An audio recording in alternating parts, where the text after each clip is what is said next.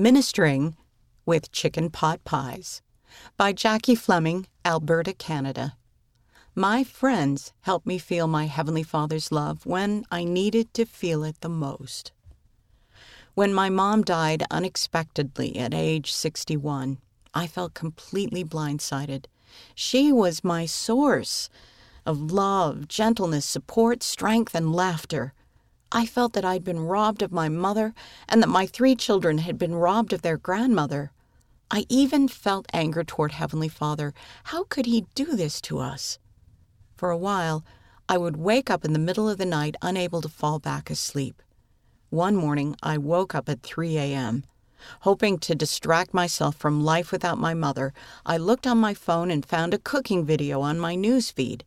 It was comfort food in all its glory chicken pot pie. I thought how amazing it would be to have a chicken pot pie. But I didn't feel up to preparing any food for my family other than pouring milk into a bowl of cereal. For now, I would have to do without any comfort food, or so I thought. Within one day of each other, two friends brought me chicken pot pies. I broke down and cried. I was incredibly touched by their kindness. I knew this wasn't a coincidence. It reaffirmed to me that God was mindful of me, that He loved me, and that He cared about my seemingly insignificant desire for a chicken pot pie, even when I had been angry with Him. I needed this reminder so much. I'm grateful for those friends who brought me chicken pot pies. They ministered to me in ways that they couldn't have imagined. They helped me feel my Heavenly Father's love when I needed to feel it the most.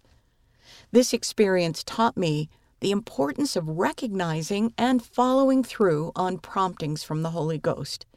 They very well could be the answer to a prayer by someone who is struggling. We shouldn't let our insecurities or doubts get in the way of ministering to others May we always strive to be an instrument in the Lord's hands and share His love with others. End of Ministering with Chicken Pot Pies by Jackie Fleming. Read by Jane Wise.